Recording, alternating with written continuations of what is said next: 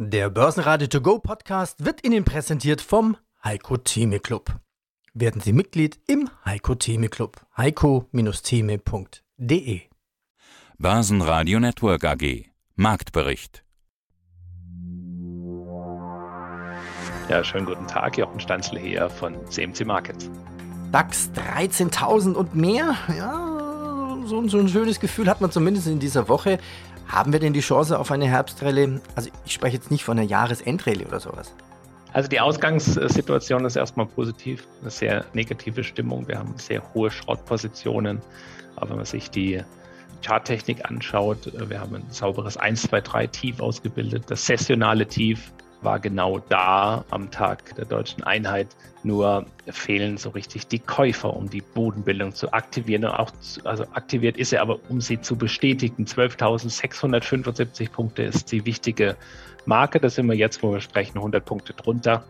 Das sollte der DAX möglichst drüber bleiben, um eben charttechnisch die Bodenbildung auch zu verteidigen. Aus dem Börsenradiostudio meldet sich Peter Heinrich. Der DAX schloss mit minus 0,3% bei 12.730 Punkten. MDAX minus 1,5%, 22.918 Punkte. In Wien der ATX, der Total Return 5.855, das ist eine Differenz von minus 0,7%. Wir haben diese Interviews heute im Programm. Die Chartanalysen mit Jochen Stanzel, Adidas, Tesla, IBM mit Chartsorgen. Jochen Geiger von von Tobel, unabhängig von China und Asien werden erhebliche Investitionen in Chips und Supply Chain in Europa und USA. Eurofinance Weekly Podcasts. Andreas Scholz über das britische Pfund und mögliche neue Pfundskerle oder Pfundsdamen nach Liz Trust. Grenz vom Parkett mit Manuel Tolezi. Inflations- und Zinsängste sorgen für Volatilität und beeinflussen den Kompass. Auffälligste Aktie heute natürlich die größte Enttäuschung. Adidas fällt mit 10%. Schauen wir Einzelwerte an in der Berichtssaison. Ja, überraschend kam gestern die Meldung Adidas mit Gewinnwarnung. Adidas mit deutlichem Kursrutsch nach erneuter Senkung der Prognose. Wo stehen momentan die Kurse und wo ist die Richtung? Also wir sind 68 Prozent tiefer, als wir im Hoch August 2021 waren, äh, sind jetzt bei 104,46 Euro. Das Hoch war bei 335 Euro. Technisch ist das nun ein ziemlich steiler Rückgang. So richtige ja, Bodenbildung und Unterstützung ist äh, erst zu erkennen äh, wieder im Bereich von 67 Euro. Aus der Trendwende-Formation von 2021, 2022 lässt sich bei Kursen unter 129 Euro, 130 Euro, wenn wir darunter bleiben, ist die 100-Euro-Marke natürlich psychologisch runde Marke, wird Beachtung finden, aber drunter tatsächlich bis 51 Euro dann Platz.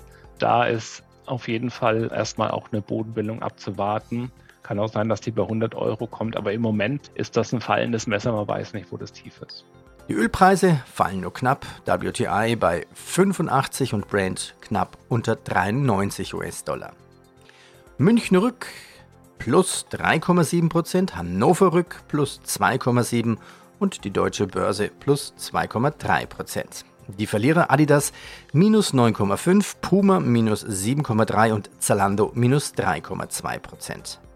Guten Morgen Peter, mein Name ist Manuel Tulezi. Ich bin Händler für strukturierte Produkte auf dem Börsenparkett der Börse Frankfurt. Ja, und lass uns die letzten Tage so ein bisschen Revue passieren. 1000 DAX-Punkte in wie vielen Tagen war das jetzt? Ging ziemlich schnell. Naja, aber an sowas haben wir uns ja schon gewöhnt fast, oder?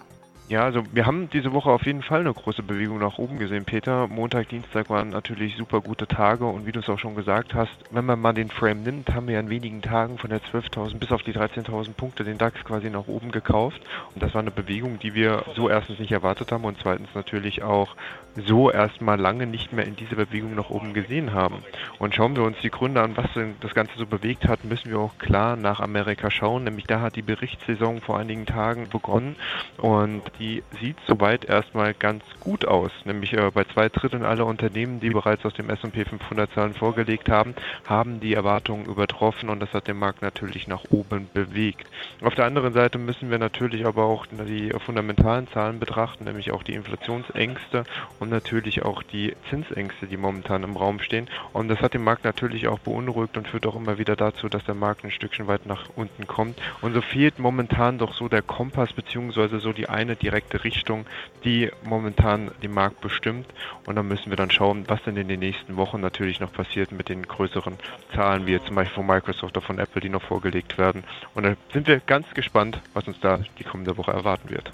Die Foto-App Snapchat Aktie stürzt um 33% ab, denn das Wachstum liegt nur noch um 6% zu auf 1,13 Milliarden US-Dollar. Bei L'Oreal steigt der Umsatz um 19,7% auf knapp 9,6 Milliarden Euro. Weniger Chips, weniger Prognose. Wegen anhaltender Chipknappheit plant Toyota das Produktionsziel von 9,7 Millionen Fahrzeugen für das Ende März auslaufende Geschäftsquartal zu senken noch Zahlen von IBM. Der alte IT-Gigant nach den Zahlen. IBM überraschte mit guten Quartalszahlen. Angesichts robuster Geschäfte hob der Konzern sogar seine Jahresprognose an. Die Aktie stieg so ein bisschen nach den Zahlen. Wie sieht es jetzt aus? Da wird eine Bodenbildung versucht, die nicht klappt. Und zwar versuchen sie das schon seit Anfang 2020. Wir hatten ja mit der Pandemie auch so einen Einbruch bei der IBM-Aktie von 160 Dollar ungefähr runter auf unter 100 Dollar. Seither ist das eine Seitwärtsbewegung. Nach oben wäre es wichtig, dass man nachhaltig mal über die 135 Dollar drüber kommen. Das wurde immer wieder versucht. Dann waren wir ein, zwei, drei Monate drüber. Aber so richtige Kauflust kam da nicht auf. Ähm, sowas würde ich als Signal mal abwarten, dass die IBM es schafft, eben über 135 Dollar anzusteigen und dass Anleger dann anfangen, diese 135 Dollar eben als günstig zu erachten, nicht als teuer und dort nicht anfangen zu verkaufen, sondern zu kaufen. Aber das ist noch ein weiter Weg. Wir sind jetzt nicht bei 135 Dollar, sondern bei 128 Dollar. Also das ist, ist so charttechnisch, kann man beobachten, ist derzeit keine klare Signallage.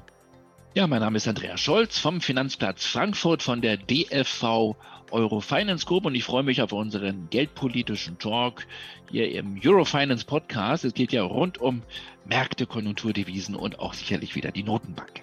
Starten wir mit der Insel. Die gute Nachricht, nach nur 45 Tagen tritt die britische Premierministerin Liz Truss zurück. Die schlechte Nachricht, Boris Johnson denkt über ein Comeback nach. Aje. Chaostage in London? Was nun?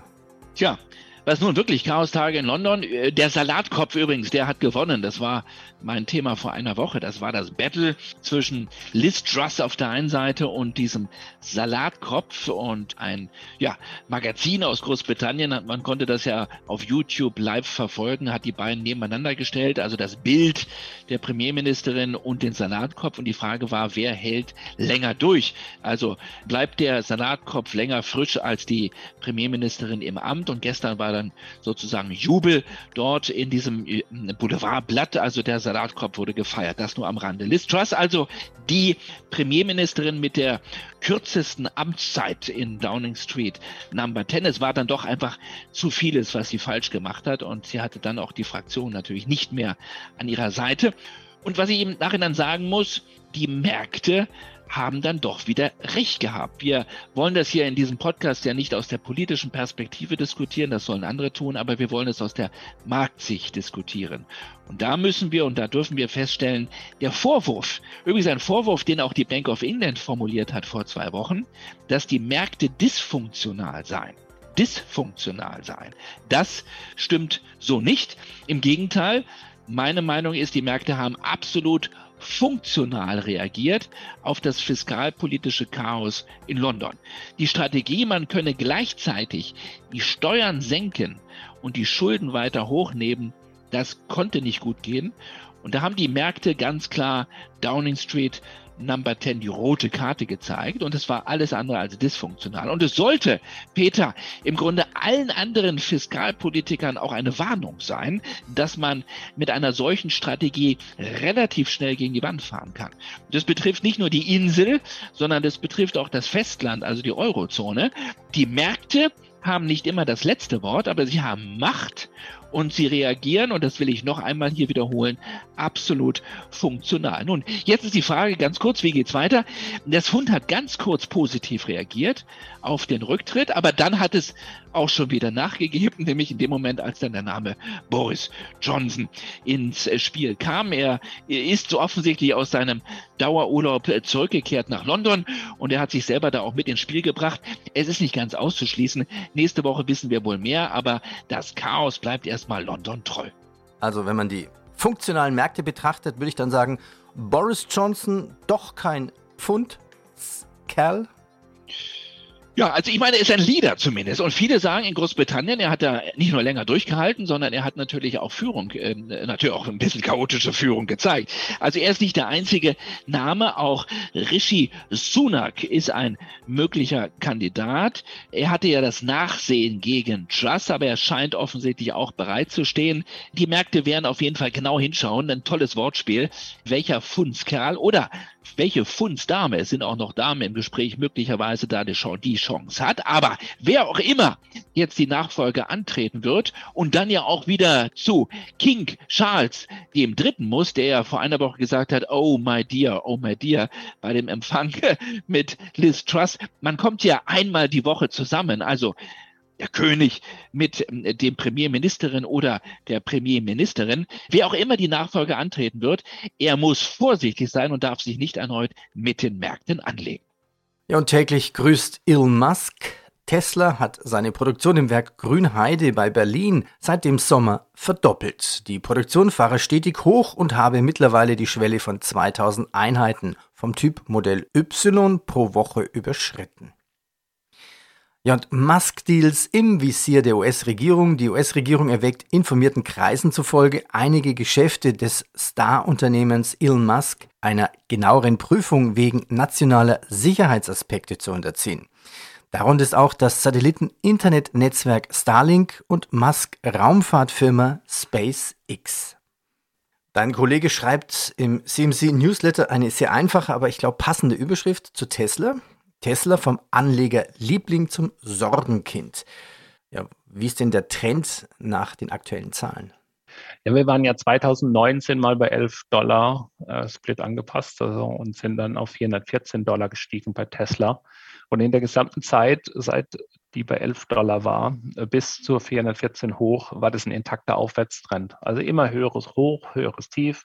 Also jegliche Korrekturen, die wir bei Tesla hatten, äh, zum Beispiel auch ähm, Januar, Frühjahr 2021 ging es mal 40 Prozent runter bei Tesla, das gehört dazu. Und jetzt haben wir wieder einen Preisrückgang oder einen Kursrückgang um 50 Prozent. Das wäre an sich nicht so schlimm, äh, würde da die Charttechnik nicht das erste Mal seit 2019 jetzt eine Trendwende zeigen. Also wir haben 1, 2, 3 Top ausgebildet, eine obere Trendwendeformation durch den Abwärtsimpuls. Der hat begonnen November 2021 bei der 414, ist runter auf 233 Dollar. Und sollten wir jetzt eben insbesondere den aktuellen Monat, den Oktober unter 233 beenden, dann besteht die Gefahr für einen Rutsch auf 121 Dollar, also nochmal gut 90 Dollar tiefer, als wir aktuell sind. Das Ganze könnte aber auch noch gerettet werden, wenn Sie Tesla wieder hochkaufen über 233 Dollar. Das wäre aber die charttechnische Bedingung dafür, dass eben diese obere Trendwendeformation nicht aktiviert wird. Aber können Sie die Tesla noch halbieren? Wir sind jetzt bei 200, äh, ja, also das erste Ziel 121 wäre quasi von 207 auf 121 fast eine Halbierung, ja. Also 233 Dollar würde ich Ende Oktober mir anschauen, wo ist der Tesla-Kurs, sollte er eben im Bereich unter 233 Dollar sein, dann wäre es charttechnisch indiziert, dass wir tatsächlich auf 121 Dollar fallen könnten, aber da auch die Charttechnik ist natürlich keine Glaskugel. Mein Name ist Heiko Geiger von Fontobel und ich leite dort den Zertifikatevertrieb für Privatanleger. Was wird sich am Chipmarkt alles ändern? Da kam jetzt eine Pressemeldung von Apple wegen der strengen US-Exportkontrollen für chinesische Technologieunternehmen hat Apple einem Medienbericht zufolge seine Pläne zur Verwendung von Speicherchips von Yangtze Memory Technologies jetzt auf Eis gelegt. Ja, wie ist das mit den US-Exportkontrollen für Chips? Was passiert da gerade am Chipmarkt? Ja, das Interessante ist, dass wir letzten Endes ja weltweit einen großen Trend zum Nearshoring erleben, also eine Reorganisation der Lieferketten. Und das wurde mit Sicherheit auch äh, aufgrund der hohen Bedeutung der Chip-Produktion und vor allem auch die, die negativen Auswirkungen, die wir im Zuge der Pandemie äh, erlebt haben, natürlich eine relativ große Bedeutung. Und die Europäer haben ihren European Chips Act bereits Anfang dieses Jahres schon ausgerufen, wo man beispielsweise den europäischen Marktanteil verdoppeln will von 10 auf 20 Prozent. Und die Amerikaner sind mit beiden im August nachgezogen mit dem News Chip Act, der schlicht und ergreifend einfach sagt, man hat ein Gesetzeswerk auf den Weg gebracht, um die inländische Entwicklung und Herstellung von Halbleitern zu fördern. Und das besagt, dass man die Produktion auf amerikanischem Boden haben möchte und natürlich in erster Linie die US-Halbleiterindustrie beziehungsweise die befreundeter Länder, also vornehmlich Korea und auch Taiwan, die hier führend sind, mit einbezieht. Stichwort ist eben, die, die Fabriken müssen in den, in, den, in den USA stehen und nachdem, wie man dieses Gesetzeswerk auslegt, ist, glaube ich, in dem Bereich für chinesische Unternehmen oder Kooperationen mit diesen in irgendwelcher Art wenig Platz. Es war ein schöner Begriff. Sag dir noch mal, Nearshoring, ist das quasi so eine Art Deglobalisierung bei den Chips? Na, Nearshoring ist, ja, man holt oder versucht, die Lieferketten zu verkürzen, dass der Chip nicht mehr um die halbe oder ganze Welt reisen muss, sondern vielleicht per LKW vom Bundesstaat Texas in den Bundesstaat Kalifornien transportiert wird abhängig sind wir eigentlich von den ausländischen Chip-Herstellern? Wie abhängig sind wir vor allem von Asien, China und Taiwan? Ja, gerade Asien ist in den letzten 20 Jahren extrem gewachsen. Die USA haben ja die Chips quasi, die Mikrochips quasi erfunden, hatten in den 90ern einen Marktanteil von, oder einen Weltmarktanteil von, von um die 37 Prozent. Der ist inzwischen auf 12 Prozent gesunken und wir haben heute sag ich mal, eine Marktverteilung von, von rund zwei Dritteln, die in Asien produziert werden. Und hier hat China und, und eigentlich noch mehr Taiwan technologisch eigentlich eine Schlüsselrolle. Und damit hat man sicherlich schon auch einen relativ starken äh, Chip-Cluster in Asien und dementsprechend natürlich auch eine, eine recht große Abhängigkeit. Und wir haben es ja in, in der Pandemie gesehen, wenn jetzt plötzlich relativ schnell die Nachfrage nach, nach Mikrochips bei Webcams, bei Grafikkarten, bei Laptops, als der große Run in die, in die, die Home Offices und in, in, in das Remote Work gestartet ist weltweit, äh, wie schnell plötzlich alles leer gekauft ist. Und wenn gleichzeitig China in den Lockdown geht und die Fabriken nicht mehr produzieren, was für eine große Delle dann plötzlich entsteht.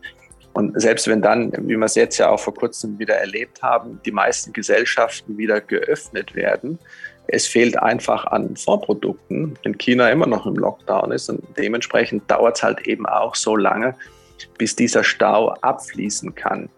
Und daher kommen eben die Initiativen sowohl auf europäischer wie auch US-amerikanischer Ebene mit diesen European oder Use Chip Acts, dass man einfach sagt, man möchte diese Abhängigkeiten von diesen globalen Lieferketten zum einen, aber eben auch diese Dominanz in der Produktion und natürlich auch in der Forschung in Fernasien reduzieren und ganz einfach wieder äh, das Know-how und auch die Produktion im, im, im, im eigenen Hinterhof haben.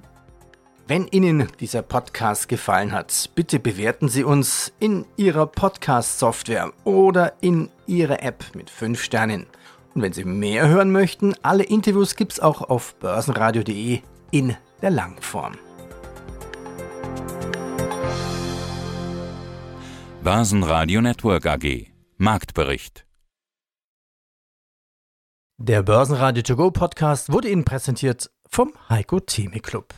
Werden Sie Mitglied im Heiko Theme Club. heiko-theme.de